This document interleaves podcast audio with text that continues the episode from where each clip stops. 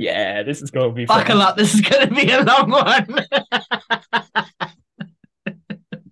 So, um, a very calm, not hyperactive Danny is going to explain roughly what we're going to talk about. Yeah, no, I'm I'm buzzing. This is cool. Um, so thing one, which is I mean, it's the fun bit, but also not so fun, is we're going to go through the comments of the last couple of uh, episodes. So, uh, for for those unaware, I was away last week, so we did two recordings in one one sitting, which was great fun. Uh, my holiday was it good. Was. It was great fun. Come on.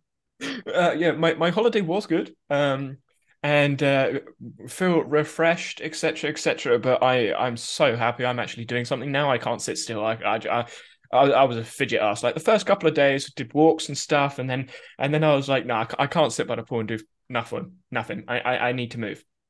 Um, so yeah, holiday was good, but we recorded two episodes, so we've got two episodes worth of comments, which is good. We'll we'll go through a couple of them. Then Cron is now accessible to everyone.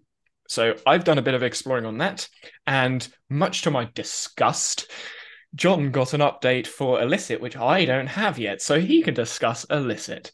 Uh,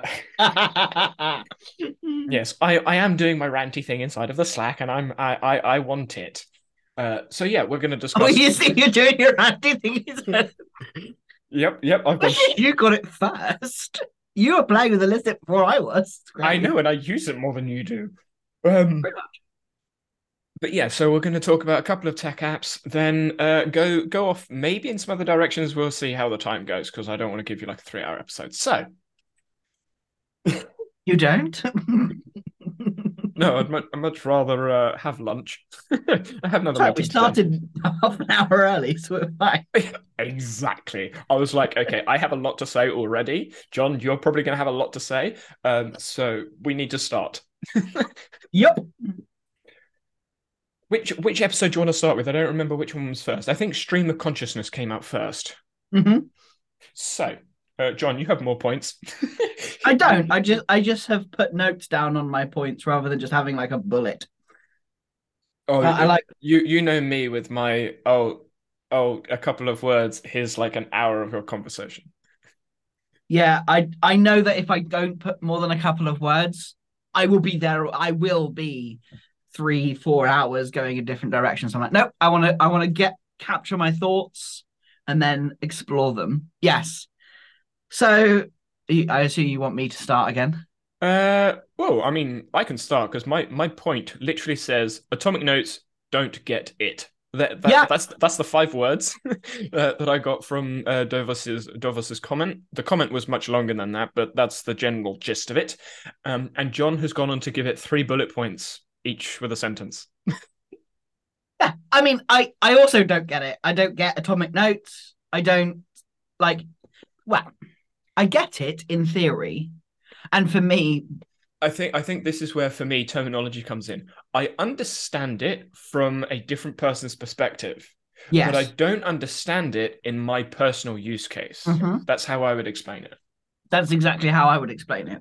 And I and I I put in here that for me, a lot of what gets spoken about is a little bit of like navel gazing kind of experience of like, mm, let us talk about the the taxonomies and philosophies and and the, which is something we're also quite bad at doing. But I I I know I know what, but it, it's very much impractical. It's talking about it from an impractical sense, not from a sense of how we discuss it, where it, it's very it feels, at least for me. Let us know if you disagree, but it's from a very practical action based experience, like the doing of the things that the theoretical parts are always talking about. When you think about Zettelkasten and information dent and, and all of the stupid atomic notes stuff, I like dense information. I think we both are very much enjoying like everything being in one page with the context there because that makes sense. Like I don't get atomic notes. And in fact, I my hot take is atomic notes is just a it's a way so that you look like you have more notes.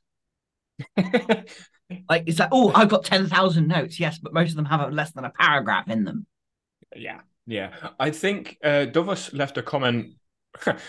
Bear with me. He left a comment on a comment on my video, um, and the the comment was essentially saying the original comment was essentially saying they're enjoying my channel because they can see me using Obsidian. And I think that's the difference between the videos that I'm making and some of the other videos, where other videos, I'm not saying all of them, I'm just saying a lot of them show you a feature um, or talk about a thing, but they don't really say why or how.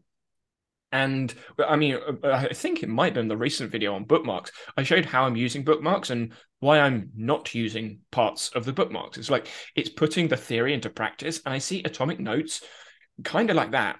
Is I don't see many people that use atomic notes actually do anything with them because the emails that they put out, the newsletters, the essays, are long notes. They're long files that are written those people that are writing books have long files. A character file is not a sentence. They may have a sentence at the top explaining what the character is, but you have an entire file about a character or about a place or about a bit of magic or tech or whatever they're writing.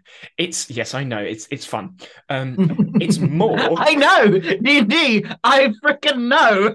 It's more than a, a couple of paragraphs. Um, yeah and I don't see how Atomic Notes actually transfer transfers to writing. And Obsidian is a writing app.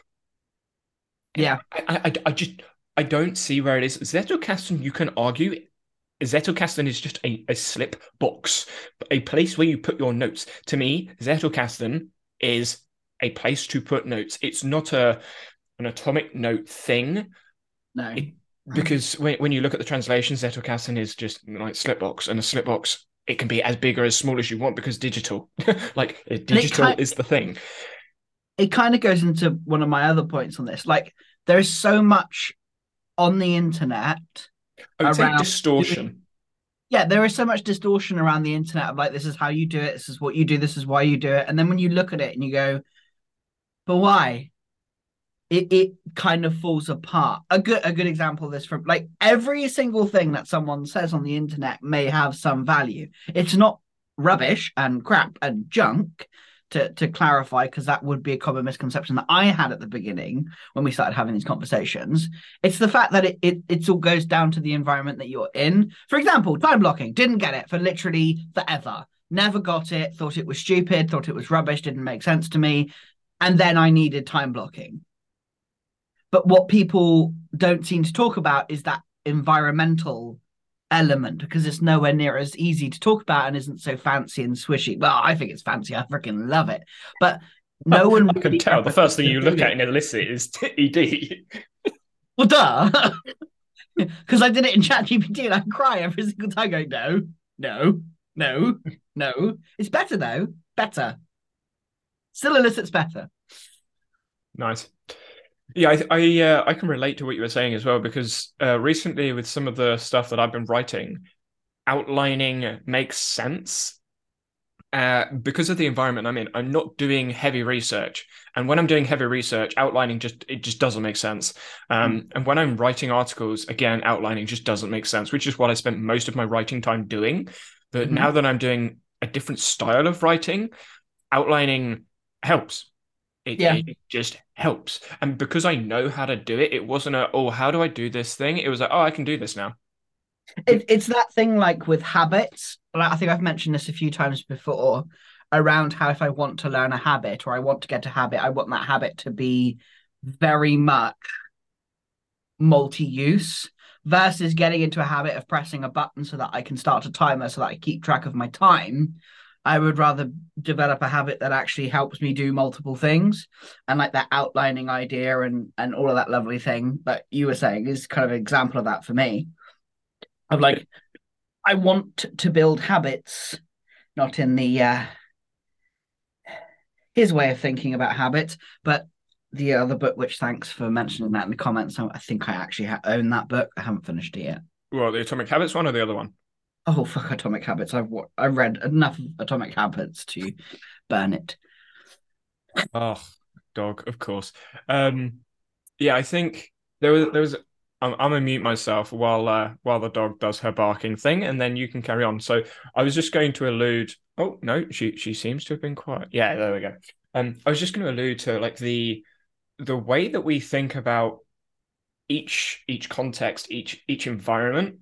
Um, where where you were talking about your your habits, the habit is so constrained. Mm. It's like learning a skill for just that one specific environment.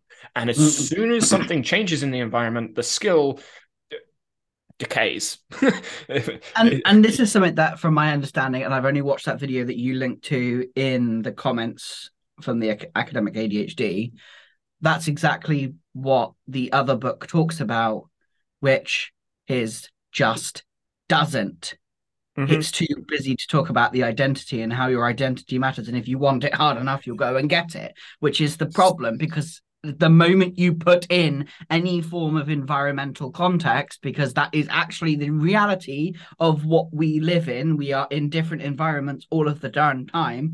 But oh god forbid we actually talk about that so that people can actually get what they need and what they want from what they're doing. But anyway rant I think I think that's an affordance because it's an affordance slash constraint inside of the self-help book world field Mm. thing because when you look at the majority of the self-help style books it's someone telling their story which immediately adds constraints because it's their story and immediately the affordances they see are mapped to their environment. That's how ecological psychology works. That's how the perception works. You perceive affordances in your environment. But if the person reading the book isn't in that environment they may not see perceive the same affordances solutions. Therefore the tips tricks hacks affordances don't work for them because it's a different environment. So you'd need to write the book in a way that isn't constrained by a, an individual's story which yes is this why- is yeah, Yeah.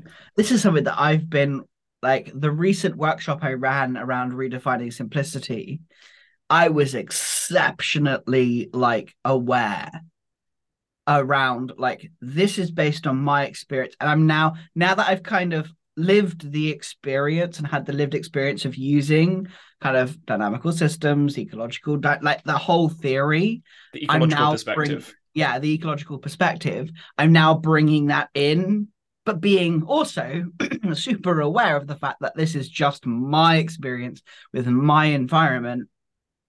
And so it's it's been quite interesting to translate that mm. into into a different environment as in a learning environment to help people figure out how to redefine simplicity. And having the specific topic as the constraint seems to have worked pretty well. It helped me to focus my attention down further and and constrain the environment. Yeah. because it's the constraints led approach to coaching. And that in that idea i know right? I know at right? all the stops. Yeah.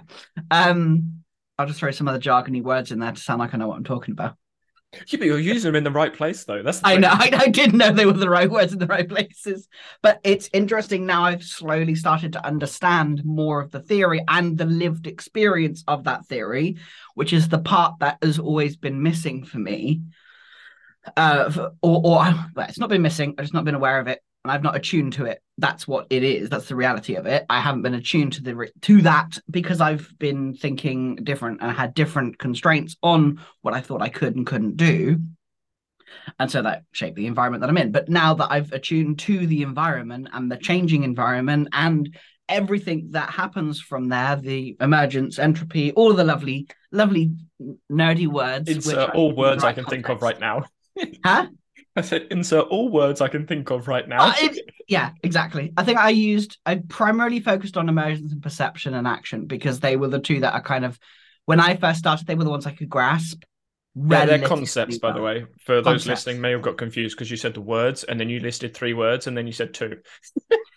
Yeah, so the concepts. Thank you. Yeah, um, yeah, I I completely agree, and this is where I think I, I guess we can we can merge this into the next point. I think this is where the the way you perceive the environment with action, i.e., having I- having I love that. I, I didn't realize I did that, but yep. having the the ecological ecological perspective moving into different things the the, the teachers uh, don't care enough to keep students engaged i think that is a, a perception on what the teacher's constraints are in an environment because Dovos made a really good point, and I, I, I completely agree with them. Uh, that a lot of teachers they give you a lot of upfront work, but keeping all the students engaged is very very difficult, and most teachers fail at it. And I think that's partly because of the system, and the system is really really poor, especially in the world we're living in now with AI, tech, everything. It's, it's just a really poor system which needs to change, and it's needed to change for years.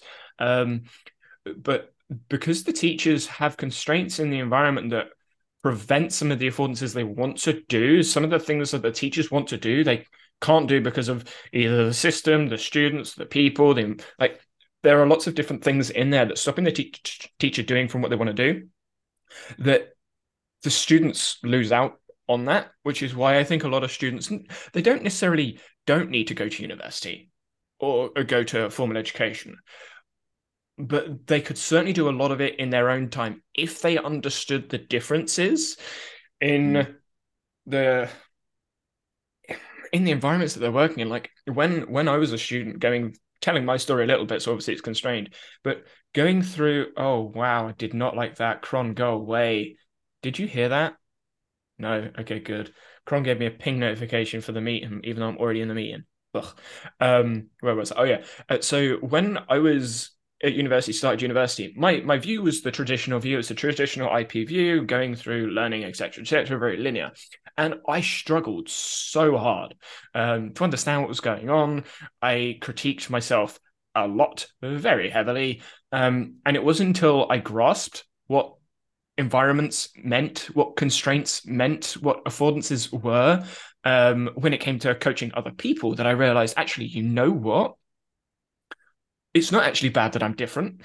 it's actually a good thing that I'm different, and it's actually normal that I'm different. Even though I'm, t- I was told when I was younger, like I, I was always told, oh, everyone's unique, everyone's got their unique thing. I'm like, yeah, but that's that's not what everyone does. It's it's not what I actually see in in the world. Like you you tell me this stuff, but I don't believe it because that's not what you're saying. Everyone's grouped together. Everyone's categorized together. Everyone's labeled in that way. Everyone's treated in this way. Everyone should do this. Everyone should act like that that doesn't tell me that I'm unique or should be unique. And then I realize, like second year uni, I'm like, what am I, like 19, 20 at this point?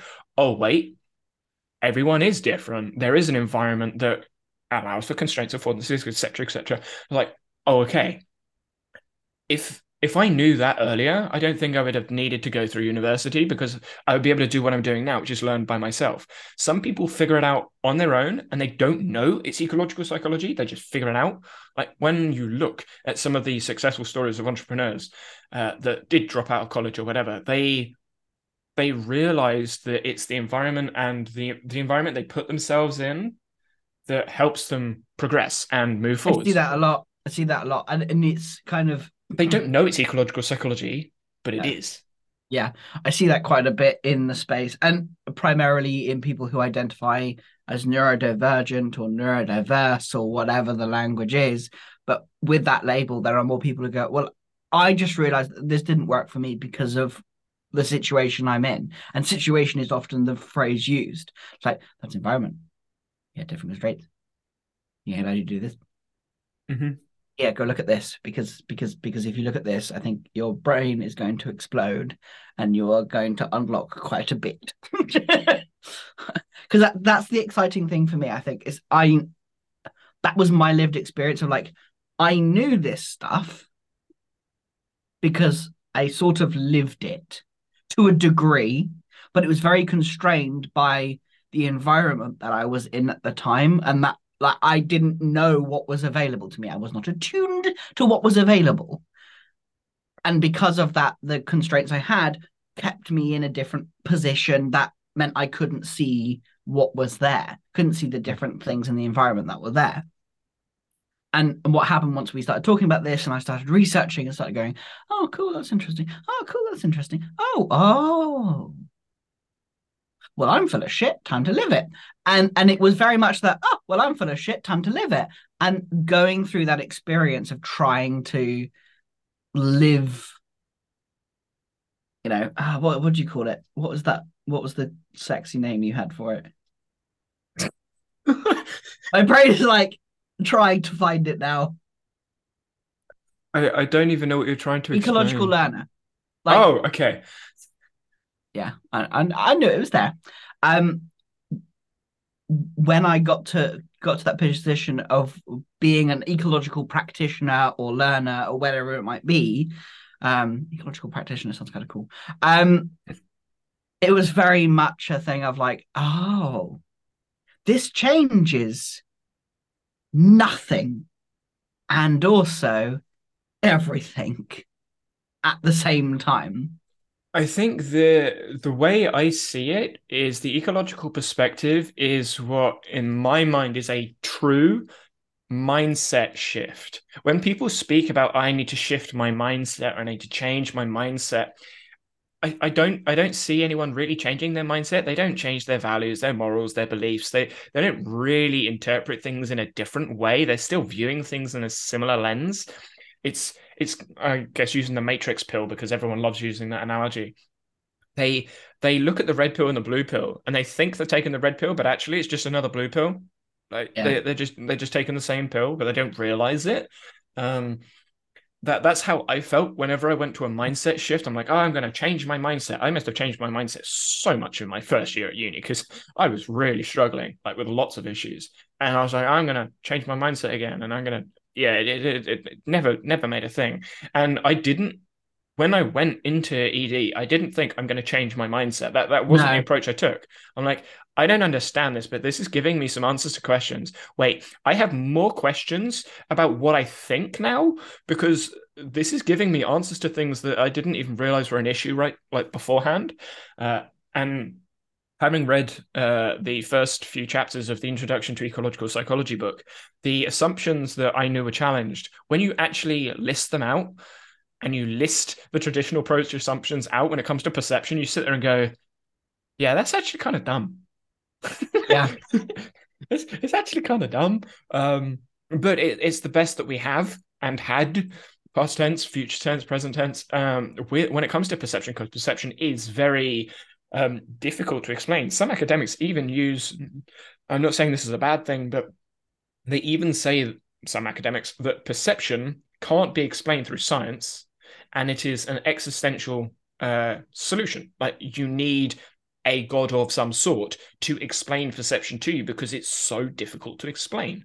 And that's some academics talking about that. And I'm I'm sitting here thinking, but we have things that are perceiving other things. I say things because you've got like technology, AI that's looking at a world and perceiving things, but the perception is different from uh, technology to an organism. I say organism because I think in- insects are involved in that as well, ecological psychology, etc., etc. Um, do you want to riff about the second point of Davos with, with teachers? I said what I wanted to say with regards to the environment of teaching being very constrained by the system.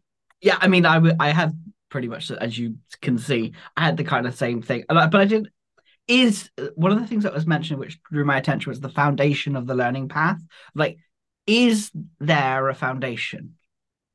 Was my kind of instant question of like, is there? Are there things you must know? I would rephrase that because having must and the Yeah, I know, that- that was- bit- Like, because that was the question I had. Is like, what is a foundation of learning? Like, what is that? Because because that that and I wasn't really like the way I interpreted that was foundation being beginning. I I think this is where a lot of the analogies of the traditional approach start to cloud people's minds.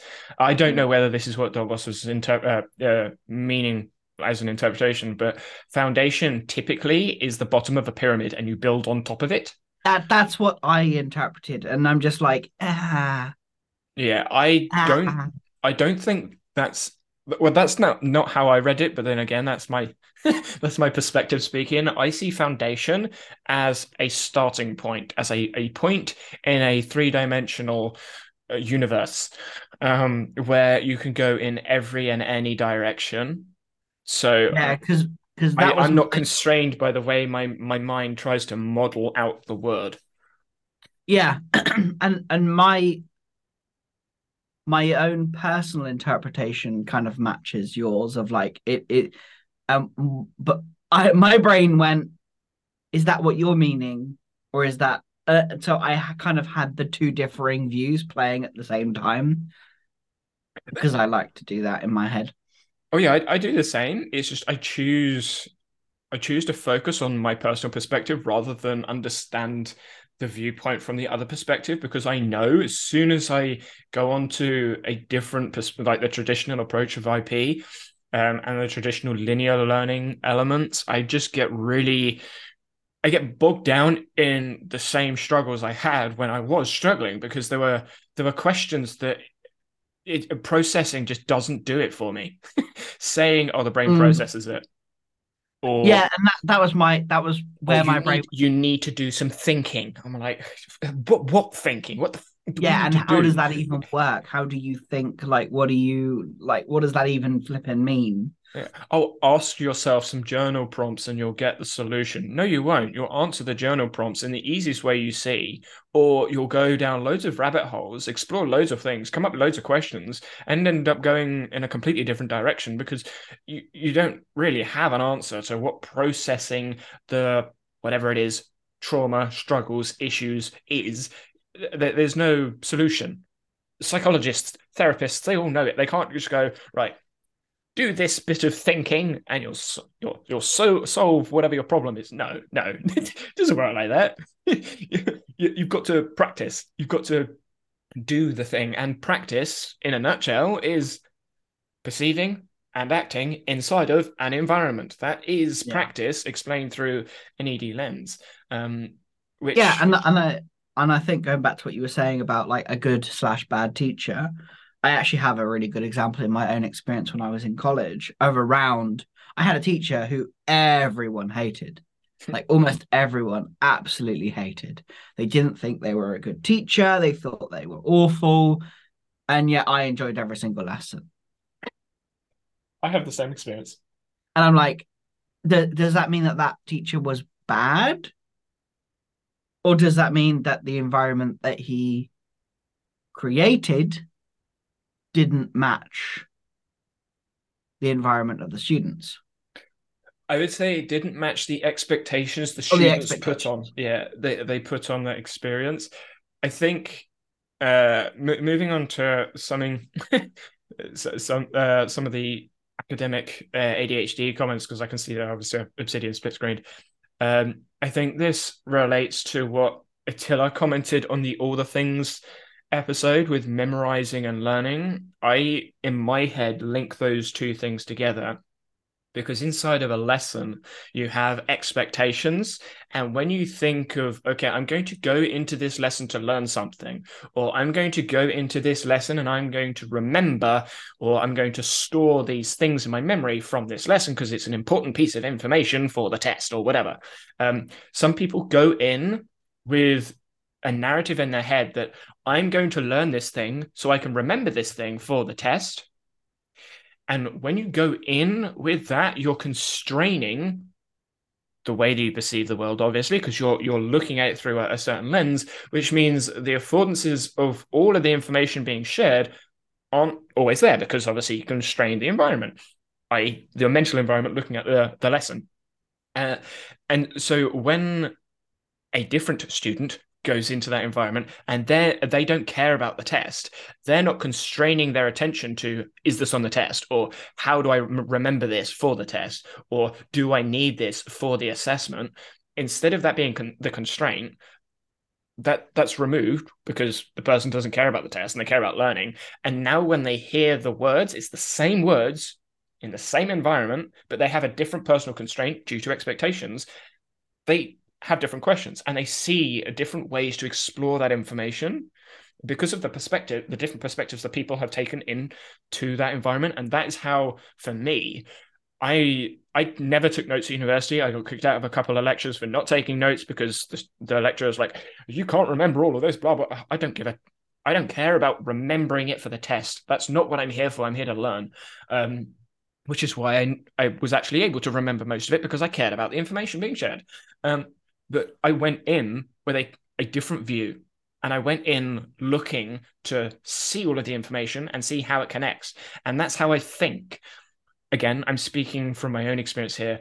That's how I think neurodiverse, categorized people tend to look at the world. They they don't tend to look at the world in a very narrow, constrained, shallow way because they want to explore. They want to go in every direction at once. And in order to do that, you can't constrain your viewpoint, yeah. which means they get distracted because their brain is going everywhere.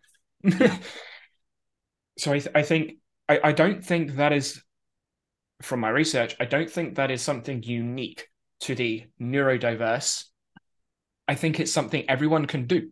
I think it's something some people choose not to do, and that's a decision that they've made, um, and they continually make, and then it becomes part of practice, part of who they are, etc., etc. Getting all complicated, and, and also from from the science, which is, I say that very delicately, not 100% happy with, but it is very much for a neurodiverse individual. It's the lack or struggle to switch off the stimulus of that, like whatever is stimulating them, it, it requires conscious effort to switch it off. Um, and, and and from my actual lived experience, flipping pain in the ass, and it requires a lot of energy to switch off a stimulus. I have to really focus in. Whereas, and I think what happens, the difference is, or my my understanding of the difference is that for those who are not neurodiverse, they don't have that struggle that they can immediately switch it off. And I'm just like, wow. See, that to me right there is one of the biggest assumptions in the ADHD popular yeah. internet thing. And what I don't understand is where that assumption comes from. Because when you look at the research, when when it comes to focus, everyone struggles. Everyone. Depending on the environment. exactly. Every single person struggles to focus because if someone doesn't care about something, they won't be able to focus on it. So when it comes to the levels of focus and the difficulty someone has on focusing on something, I d- I don't think it comes down to the neurodiversity of someone's brain. I think it comes down to the environment that that person is in with the way that they are looking at something. Because I can see in multiple examples in my life where someone that had ADHD was super hyper focused on a thing and other neurotypicals weren't focused on that thing. And they put that down to their hyperfocus. I would put that down to interest. Like the neurotypicals didn't care about this thing, but the neurodiverse person did. And another neurotypical also did care, but they were also focused just as much as the person that was neurodiverse. And like, th- th- there's no pattern there. It, it, it, to me, it doesn't make sense to explain it like that. It makes more sense to explain it through constraints, affordances, and an environment because it maps to everything, every experience. There's no yeah. outlier. There's no, well, it works here, but not quite there. Oh, dog, shut up. Um, it works here, but not quite there. And that's the problem for me with the traditional approach is there are too many situations where it just doesn't work. Yeah. yeah. Yeah. The other comment from the academic ADHD um, was retesting. So uh, is re- retesting different things. Uh, they're, they're going back to apps and stuff. And I think this is a really good segue into uh, sort of retesting Morgen, retesting Cron. Um, but I can see you've got in in the Obsidian FOMO. Yes. Yeah, they mentioned um that it was a big problem around how everyone's showing big systems and Notion and and it, it kind of links back to my previous comment on stream on on that stream of consciousness episode of around like it's a strategy, not the only way, but yeah. it's often portrayed due to marketing, sales, etc., as the only way. Mm. and the best way because that's a constraint that's added to marketing to get people in the door because getting people in the door is the important thing and it- so and, and it kind of links to the business like how the business environment currently is of like yeah it it, it just rem- it, it very much links to what my experience has been of business of like these are the ways you run a business these are the courses that you take these are the books that you read because these books will give you all of the answers but when they don't give you all of the answers you feel like it's something that you're doing wrong What happened to your accent? You What? said answers and then answers. i don't know You you sounded like me. Okay every every time I hear you say answers, I'm like, oh, like it's like a, a, a dagger in my brain. I'm like, nope, ignore it. But you said answers. Yeah. Oh, anyway, carry Yeah. on. yeah so those answers um don't really provide any answers Yeah, I, I knew you were gonna do that as soon as I said it. But I was like, Yeah, I, to. you walk straight into it i mean i have to take advantage of that I- That is I- how I I- answer your your thought. I'll stop now. But yeah, um, You have no idea what you're talking about now. I do. Oh, That's yeah? why I put the notes down. See, that's why I do it because it prompts my brain.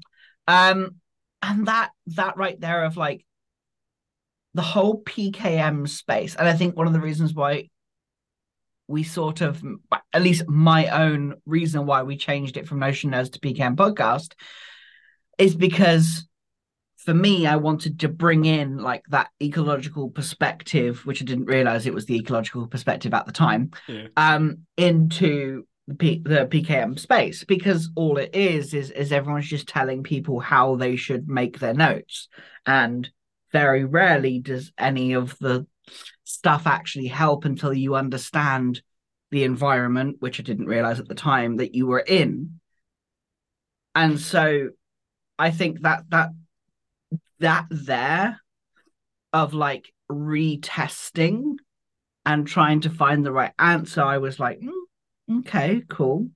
Um, whereas for me, like that idea of emerging, of the ideas coming out as we go with what my experience has been recently with my systems of like pulling that out slowly versus trying to get the right system from scratch or buying a big system up front in Obsidian or Notion or all the other tools. It's, it's it takes it away. Mm.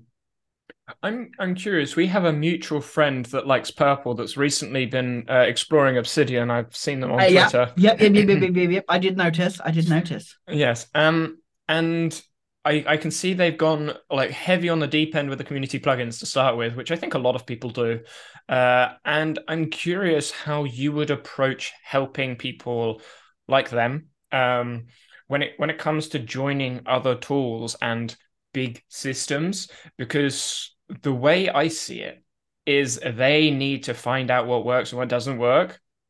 So I I would kind of encourage them to test it all out and be like, now this sucks, now this sucks. Oh, this is kind of working at the moment. Oh, wait, no, this really doesn't work now. I would want them to go through that pain, but I know a lot of people don't want to go through the pain. Mm. I think it's a matter of I, I would probably follow a similar approach. I think I would constrain it a little bit more, um, especially from a business perspective. Obviously, it was depends what they're doing. Yeah. Yeah, and and if it's from a business perspective, I would add heavier constraints of like, okay, just start here. This is the focus. This is what you're using it for. And then inside of that, they play in that pain because it is going to be painful. Because if it isn't, then then They're not learning. there's there's no learning there. There's nothing nothing new. Which is what I think a lot of what I want to do is kind of helping people get in a box and play in a box, giving them more options. And I've been recently looking at building a course that kind of follows that, like a program mm-hmm. Like that is very much giving them that space to play. And I think I might have found a platform that could actually do it far easier than me having to build it all myself. Sounds good. good. Yeah. So sounds good. Right. So now onto the tech. Uh, do you want to go with Elicit first? Oh, you can go. You can go with uh, Cron first. I'm kind of intrigued. That's why I wanted you to do Elicit first. okay. Um. So, uh, essentially, for those unfamiliar that are joining the conversation now, I've been using Morgen for almost a year now. It's it's like a year and I think next month is my my anniversary. Um, and Morgen also just I say just like two days ago or three days ago released their command palette, which is lovely. So Morgen is doing my task management, my project management, and my quick notes, uh, all, inside of Morgen. I, I don't I don't do anything outside of that app. Um, apart from my writing, which is in Obsidian. Like all the writing stuff, the actual content itself, uh, like well, some of the outlines are actually in Morgen as well. um, the the the big writing tasks that is in Obsidian, and the the bundle of ideas and things that's also in Obsidian. Um, but everything else is in Morgen. And Cron recently released its full to everyone release version. Um, and straight out of the bat, there are things I don't like, which I'm going to go through first because they're just easy things. Um, you can only use Google Calendar. There, there's there's no there's no other calendars that you can put in there. So Linux goodbye, uh, Outlook goodbye. Um, yeah, um, it is on web, which is nice, but the download for Windows, it's it's basically an app. Like it's it's like you open up instead of opening up your browser, you would open up the cron app. There, whereas Morgen, you can open up a side panel, like with a, a global hotkey. In cron, all you do is get an agenda list, basically a long list of all your stuff. And it, it kind of looks like a Windows default menu thing that covers the. It's disgusting. I don't like it. Um, so there, there's really no difference between the web app and the cron app. It's the same as Notion. Like you either open up your browser with a tab of Notion or you open up the desktop, which is just the same thing. And it's the same with Chrome, um, probably inspired. um, so even though the desktop app is a desktop app, it still doesn't work without the internet. Um, because you need internet access, and you, you can't really make it smaller because it just becomes a window. So it, it's an app, but it's not really an app. So Morgen again wins for me. Uh, Cron doesn't have tasks. Like at all doesn't have tasks. Um, so you can't tick things off or complete things, and it looks like Google Calendar. So all of the tasks that were in Morgen at the moment are showing up as um, I'm just going to check my calendar. Is there anything on here that I can't show? No, so I can share it. Uh, this one. There is a dark mode, but I don't really like it. So you can see we've got the dark mode here, and this is what I mean. It's got the, the ticks on it, and that's a task. You can't add tasks inside of uh, Cron at all. Um, uh, I'll, I'll, go through some of this stuff in a minute, but yeah. So there's that that I also am not a big fan of. The scheduling, which you can see I have availability here. I like that the scheduling shows up on the day, and I can click on it and I can see the availability and stuff. But that's the only place I can find the availability. There, there's no like find availability section. Uh, so you can see this is what's upcoming. If I click on share availability, it then gives me an option to share it. I can't go through and look at all of the different slots, whether that's a recurring slot or a single slot. I, I can't I can't see that. I have to go in and find it. So if, for example, I have a slot in two weeks, I have to go two weeks into the future and go to that thing. I can't just click on share availability and find it, um, which is mildly mm. irritating, but I do like being able to see it here. Um, then in, in the sidebar, because there are no tasks, it's very clean, which is nice. Um, I like this, but there's no calendar sets, like at all. So I can't hide a calendar, show a calendar easily with a number because the number is mapped to the days. like, and and this is this is where I was like, um, I I put this as a I don't know what to do with Morgen because Morgen I can go in and push one, two, three, whatever. Um, and it, it compares. Oh, I'm going to stop sharing because Discord's going to have a have a, a mental hissy fit. Um, yeah. So the one, two, three inside of Morgen is calendar sets. And then if I want a day view of one, two, three, four, five, six, seven, eight, nine, it control and then whatever the numbers are. In cron, the numbers are the days, and then there's no calendar sets. So the most used features I have for Morgen, tasks, cron doesn't have it. Global hotkey to show Morgen. There's a global hotkey in cron, but it shows an agenda, which is disgusting. So I'm going to say it doesn't have it. uh, calendar sets to filter between different views. Cron doesn't have it. And they are the biggest three features that I use. And then to top that all off, Cron has a mobile app for iOS only. So I can't even use Cron on my phone because I'm an Android user. Um, but those things aside, there are some really nice features. Um, but many of them are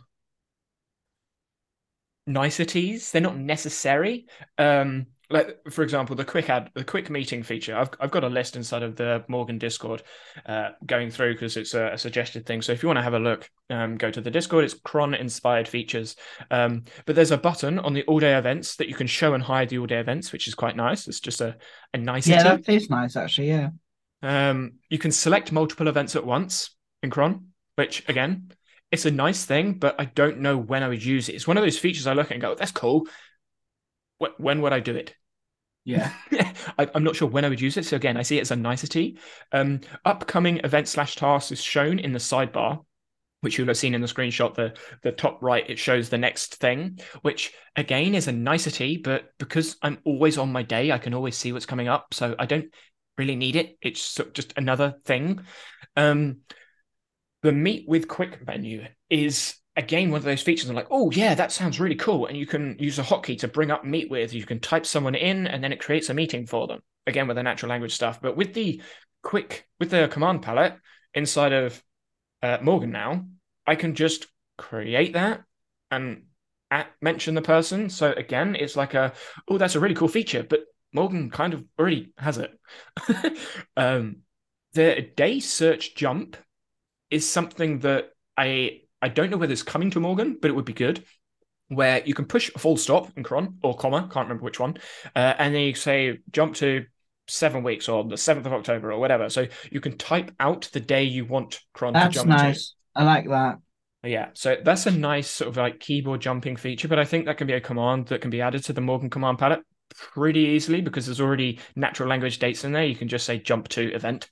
So maybe that's a control enter instead of a normal enter of creating an event, something like that. Um, shareability, I've already said.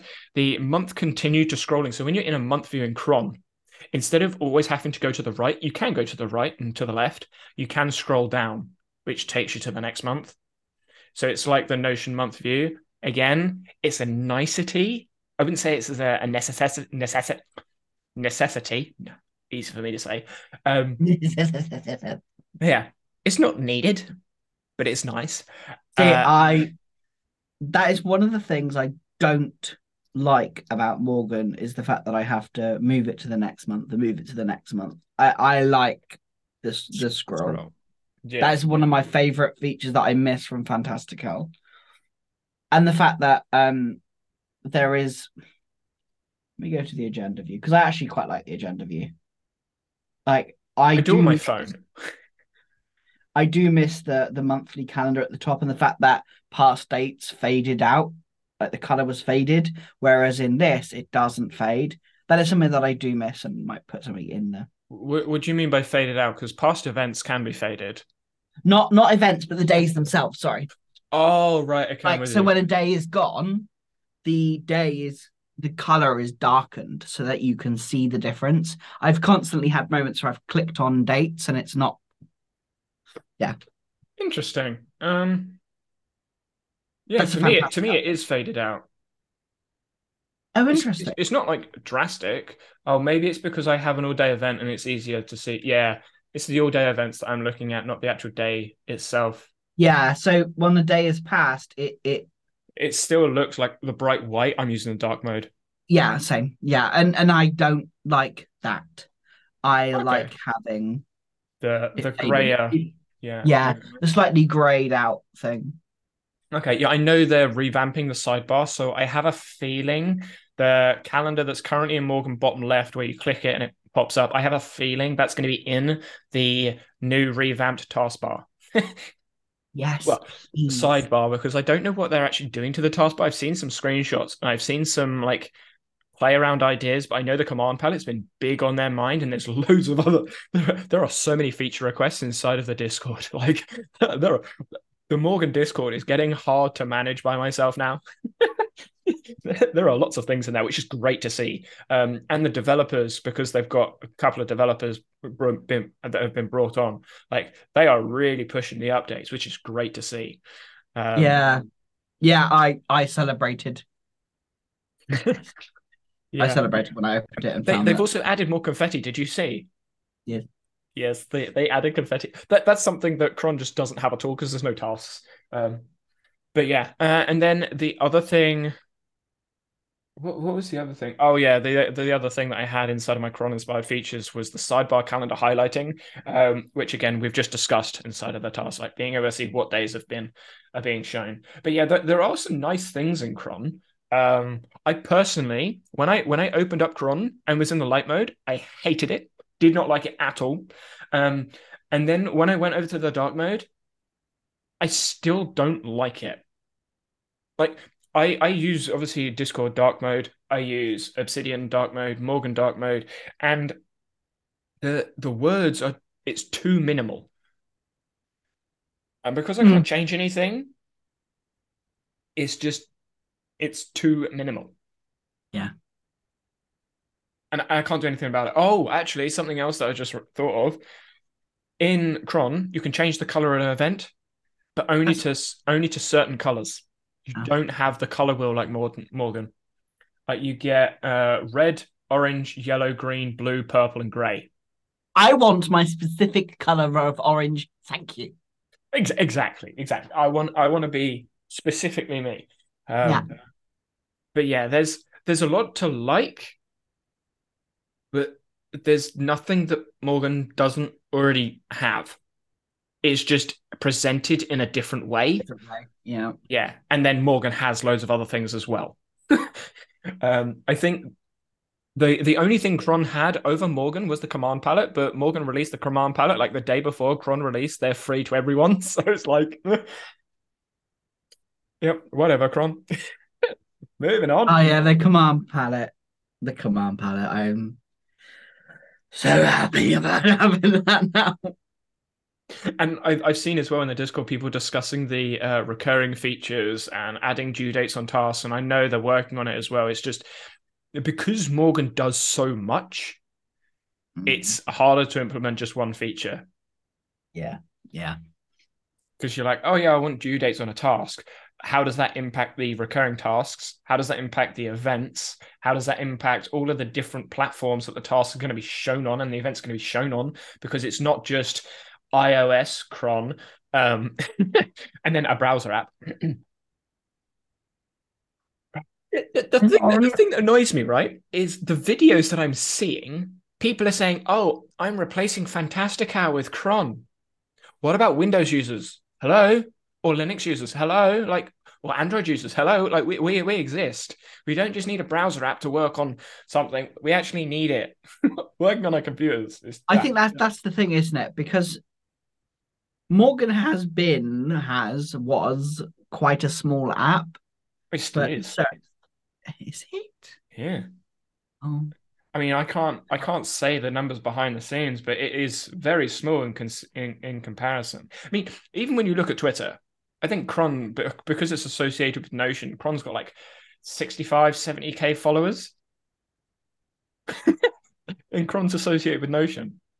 Yeah. Morgen, not yet, is associated with any note taking app, but um, I've I've been pushing Obsidian for like six months. and I think I think it, it, it, makes more sense for Morgen to work with Obsidian because Obsidian is local based and Morgen is also local based. Cron is browser based.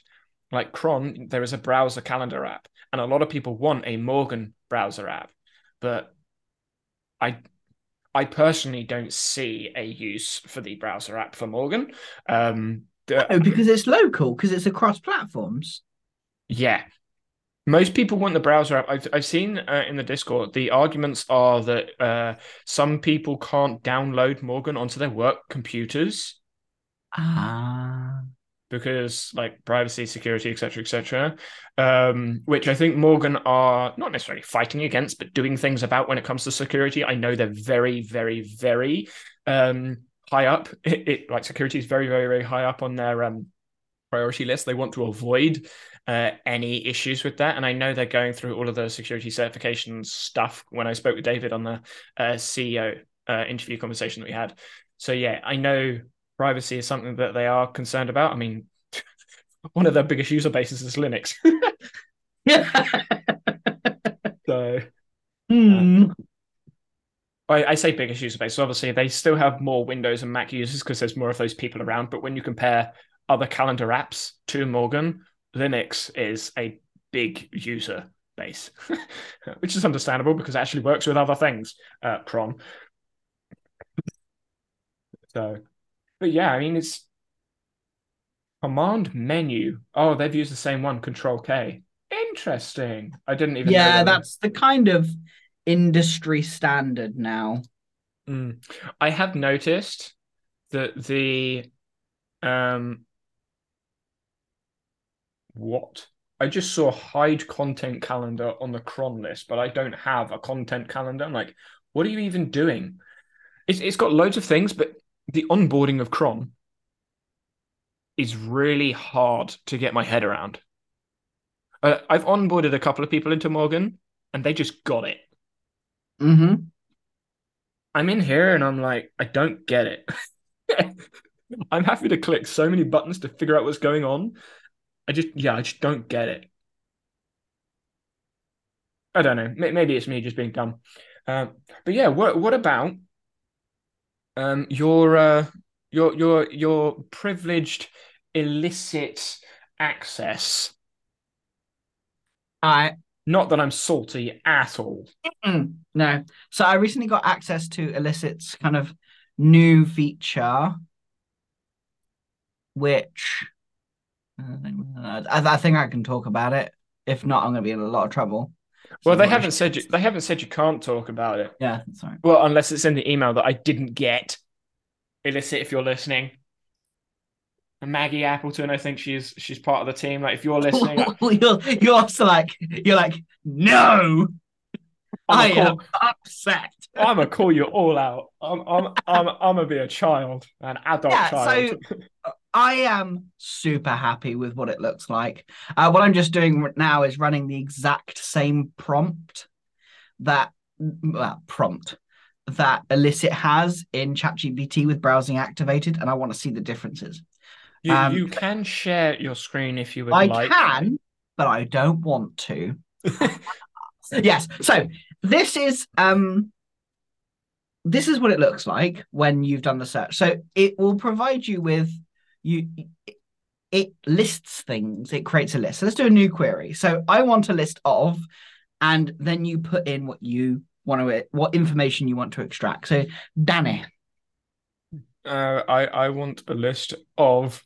Why did you just tell me this now? Uh, um, I want a list of papers about metastable meta, metastable attenuation. Uh, yep, yep. I'm I'm I'm going all the way out there because I have. Oh, did I spell it right? Uh, I think so. Yeah. Yeah. So for those unfamiliar, metastable attenuation is essentially attuning someone's focus. Um, and the metastability is whether the bifurcation, so the changes inside of the attention, uh, changes, like how that changes inside of their perception of the environment. this, the way that you're using this is how it kind of works now in the traditional Elicit. Right. so- okay. You find the papers. Well, that's what I have in my head. Yeah. So this is the kind of. I'm not sure how well this is going to be work. How well this is going to work. This is going to be interesting. Um, but I think the idea behind this is to take it kind of up, up a step, so that you're more like I want a list of paper. I want a list of the key features of metastable attenuation, for example. Uh, it comes. okay. It goes from a solution focus versus like give me all the papers to make it easier to research. I know that paper. I know that I love paper. it. Just like I know that one. I know that one. I know that one. I know Yeah, that one. like- What I do like is that it it ranks them as well, which um I find quite interesting. Yeah, I'm I'm intrigued to see like what it's actually going to come up with because there are lots of different papers. Uh, uh, one of the reasons I picked metastable attenuation out like out my head is because I know it's ecological dynamics, but I know metastable attenuation comes from a, a heavy mathematical and, and, and physics focused background. So I'm curious to see how many like big statistical papers or mathematics papers or anything like that comes up. Optical fibers. Yeah, that's that's there. That's cool. Um, oh yeah, I like some of these points, and it's it's interesting that it's come up with. Of course, it's going to come up with the references because it's Elicit. Duh. Yeah, exactly. And so it's not finished yet. Now it's finished. Yeah. Oh, and it's giving you the concept as well, like authors who introduce the energy approach to metastable metastability from the Alan Kahn. Like it's actually talking about Yeah. the papers talk- and providing something for them a little bit more. That's actually sup- that worked surprisingly well. I'm not gonna lie, I didn't think it would work as well as it, as it did. yeah. Carry on scrolling down. I want to see it. There, there's a couple of things I have in mind. Uh, no, actually, scroll down the list. That's the list. Oh, th- that is the list. Okay. Um, uh, I'm I'm looking for. Oh, there it is. Yeah. Okay. Yeah. No, it's it's there. Um, the the I don't know how you say it. Monomarch 2020 paper. Mhm. The the what's it? Second one down from what you're seeing. Oh, yeah. I didn't even see that one. I was looking at the other one. Yeah, I was looking there. Yeah, Yeah. That that's the paper that I was reading through hmm, a couple of weeks ago. Um, so interesting, interesting. Yeah. So when it when it comes to ChatGPT, Yeah. um, can you do anything similar to that? So this is what I've done here. So I originally wrote, I'd like a lit. This is the prompt that I basically sent to Elicit. Yeah. And this is the responses that I'm getting. Now I'm going to go back and just step backwards. And so it's going to find it again.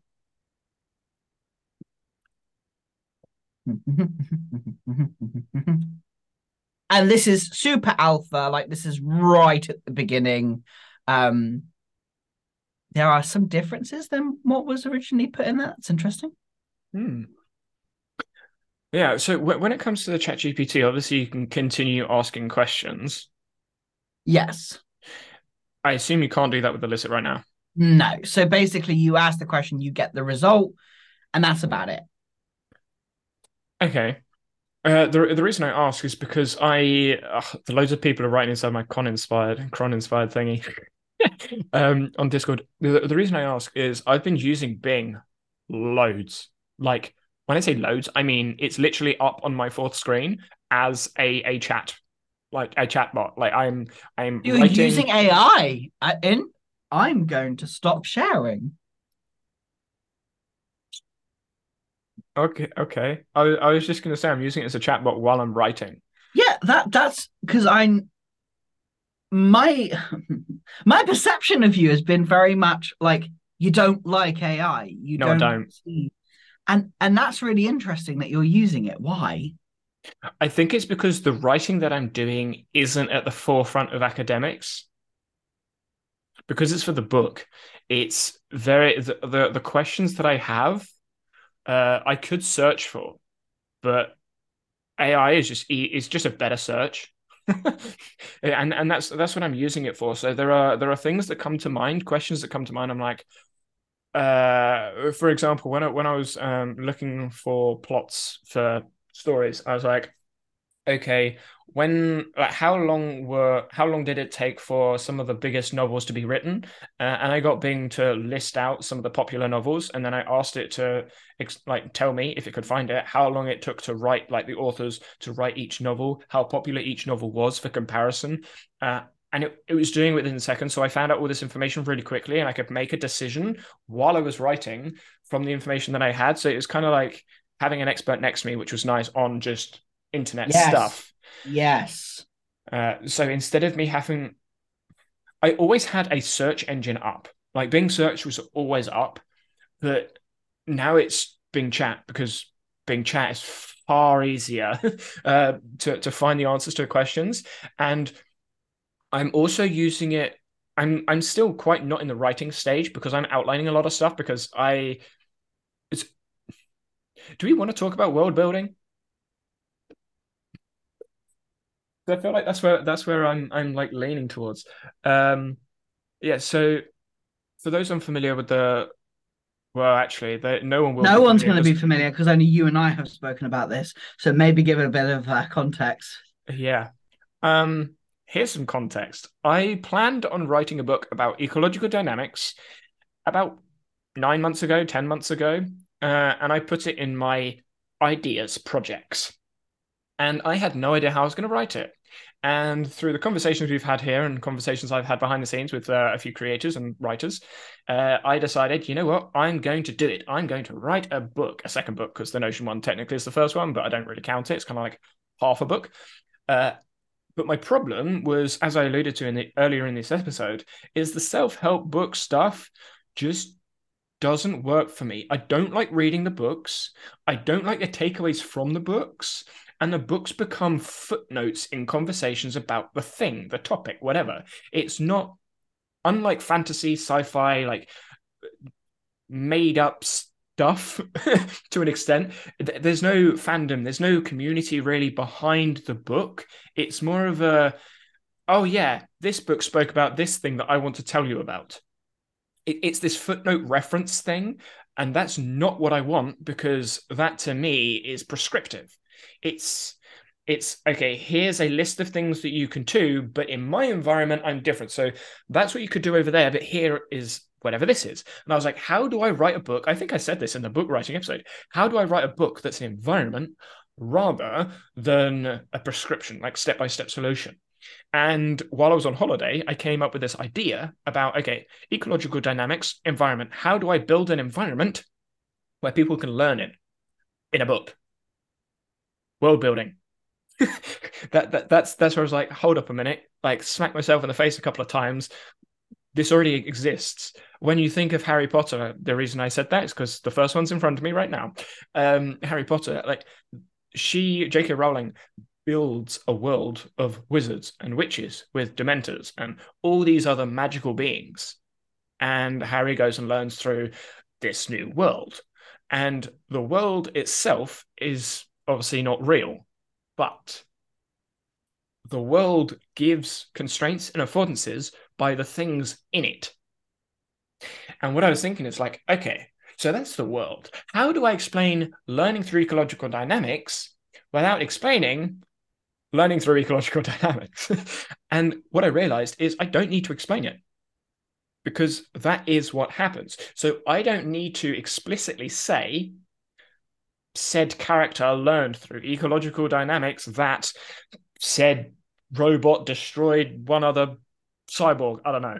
Uh, I don't need to explain that unless I want ecological dynamics to be part of the story. And if it is, then I can make it something. I can make it, I don't know, a part of magic, a part of tech, a part of perspective. I, I can do what I want with it when it comes to the word and the naming because the thing itself is already happening. Like you can look at any book that has any learning involved in it, Harry Potter included, and ecological dynamics is there. You can apply it there. It's a perspective that you look at it. So, how do I explain ecological dynamics learning in a book through various environments? Well, I build an environment that has constraints and affordances that I can talk about as constraints and affordances rather than it being this shallow thing of, oh, yeah, the constraint is the way that I view this. Eh it's it's not as tangible. It's not as grab holdy. um, but if I'm writing in a fantasy sci-fi world, I can use magic or tech as a constraint, as affordances, and then the person that's learning through things can use the language of ecological psychology. They can say, "I felt constrained by." I saw the affordance of. So I can use the language of ecological psychology in an environment that's built out specifically to show, emerge what I want to show, what I want to tell, what I want to say. So I'm you. This is very like ED Inception. I'm creating an environment to show ED The environment. yeah, to show ED through the words of ED. So in my head, I can do all. I mean, that is dynamical systems. In a nutshell, you have a system inside a system inside a system. But that's how I'm writing this book about ecological dynamics. It's a story that people can get hold of. They can get hold of characters. They can get hold of a plot. They can get hold of settings. And even though it's one book, it could be more because there are different ways to perceive the world. There are loads of different things. Applying ED into politics, into philosophy, into psychology, into learning, into sport, into anything, there's a different story there. There's a different plot line there. So instead of it being a self help book, it will be a world of ED, a perspective of ED. And that's that's how I have it in my head. How I pitched this book, no idea. I'm I'm working on that. But with the going all the way back to where we started, um, with my writing with AI, the coming up with the characters and the plots and the settings and stuff, that isn't in academia. That isn't high in academia. So I can ask AI about that. But where so this actually relates to a Brandon Sanderson lecture that I was listening to yesterday he said that um, plots is like the iceberg, the iceberg analogy um, with all the background and stuff. You have the, the tip of the iceberg outside of the water and then the iceberg in the water. But Brandon Sanderson was saying that in the iceberg, actually, it's hollow. Because most of the research and the actual understanding behind the stuff that people talk about, the writers don't need to know. The writers just need to show the reader that they know enough. You're kind of like putting putting the reader into a false sense of security. Oh yeah, the the author's done all this background research. In actual fact, they haven't. They've just done enough to make themselves know enough about explaining the thing, but really they don't know how it works. Um, which is one of the issues scientists have with sci-fi because scientists are like, no, that wouldn't work because of this, this, and this, and this, and the, the sci-fi writers are like, yeah, but I don't care because it, it sort of works. it works well enough. Whereas me, I have that iceberg because I'm in the research. So AI isn't needed for the middle of the iceberg. It's needed for the top of the iceberg that's showing. And that's where I'm at now. Hopefully that explains what's going on. Yeah, that's that's quite fascinating actually. Yeah. My brain is instantly going. So um in a couple of weeks time I am running a D&D session for complete and utter beginners. Oh yeah. And my brain's like, huh, how would I use an ED perspective in a world to teach them how to play D&D? And I'm just like, that is a fascinating idea. But it's nothing new because no, that, no, it's not. Is. That's teaching a skill through constraints, and that's the constraints, uh, like constraints led approach, uh, and, and that's why I'm like, it's so hard to not see ecological things inside Hmm. of everyday life. Like it's sorry to use the analogy again, but once you've taken the red pill, it's hard not to see it. Yes. And when I look back, I'm like, yeah, but no. Whenever I look back at it from a traditional perspective, I'm like, yeah, but this, or yeah, but that. And how do you do this? Oh, processing, what's that? Oh, something to do with Bayesian statistics. I don't really know. yeah. it's just, it's exciting. Mm, yeah. So my brain's just like, I wonder, how would I play with that in a D&D session teaching people? Well, obviously there's constraints that I would add. What constraints would I choose to add? Could those constraints Yeah. So my brain's just like, ooh, Yeah. Yeah, that that is good, especially with uh, the way D and D is, because D and D is so open. Because that's kind of the point. Imagination. It's so open that I think, uh, like every sport, like every sport is open.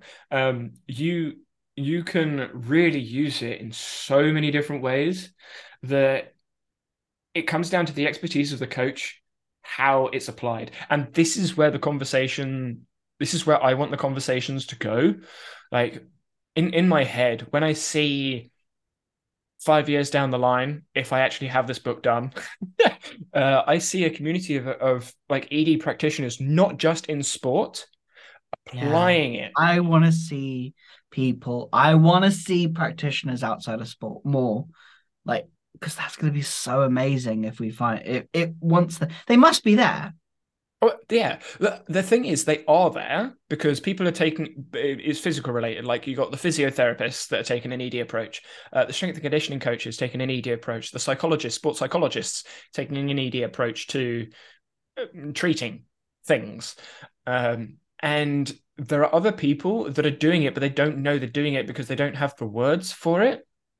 Um, and because they don't have the words for it, sometimes they do it, sometimes they don't. And this is where the practitioner and the theorist sort of need to come together. I, I, there was a lecture on this in my third year uni where the theorist knows the words, knows how to explain it, but the practitioner knows what it looks like. And you just need them to talk sometimes.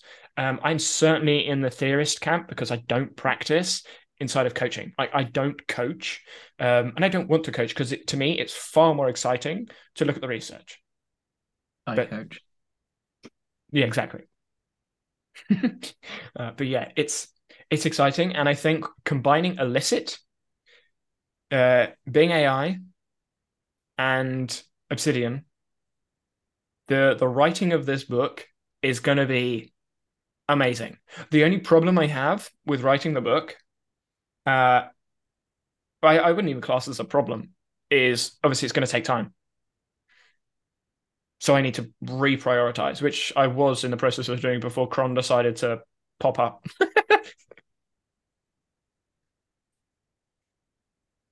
yeah, I think I think that covers most of what we were going to talk about. The other thing is going to be a longer conversation, so maybe we'll talk about that one for uh, for next week.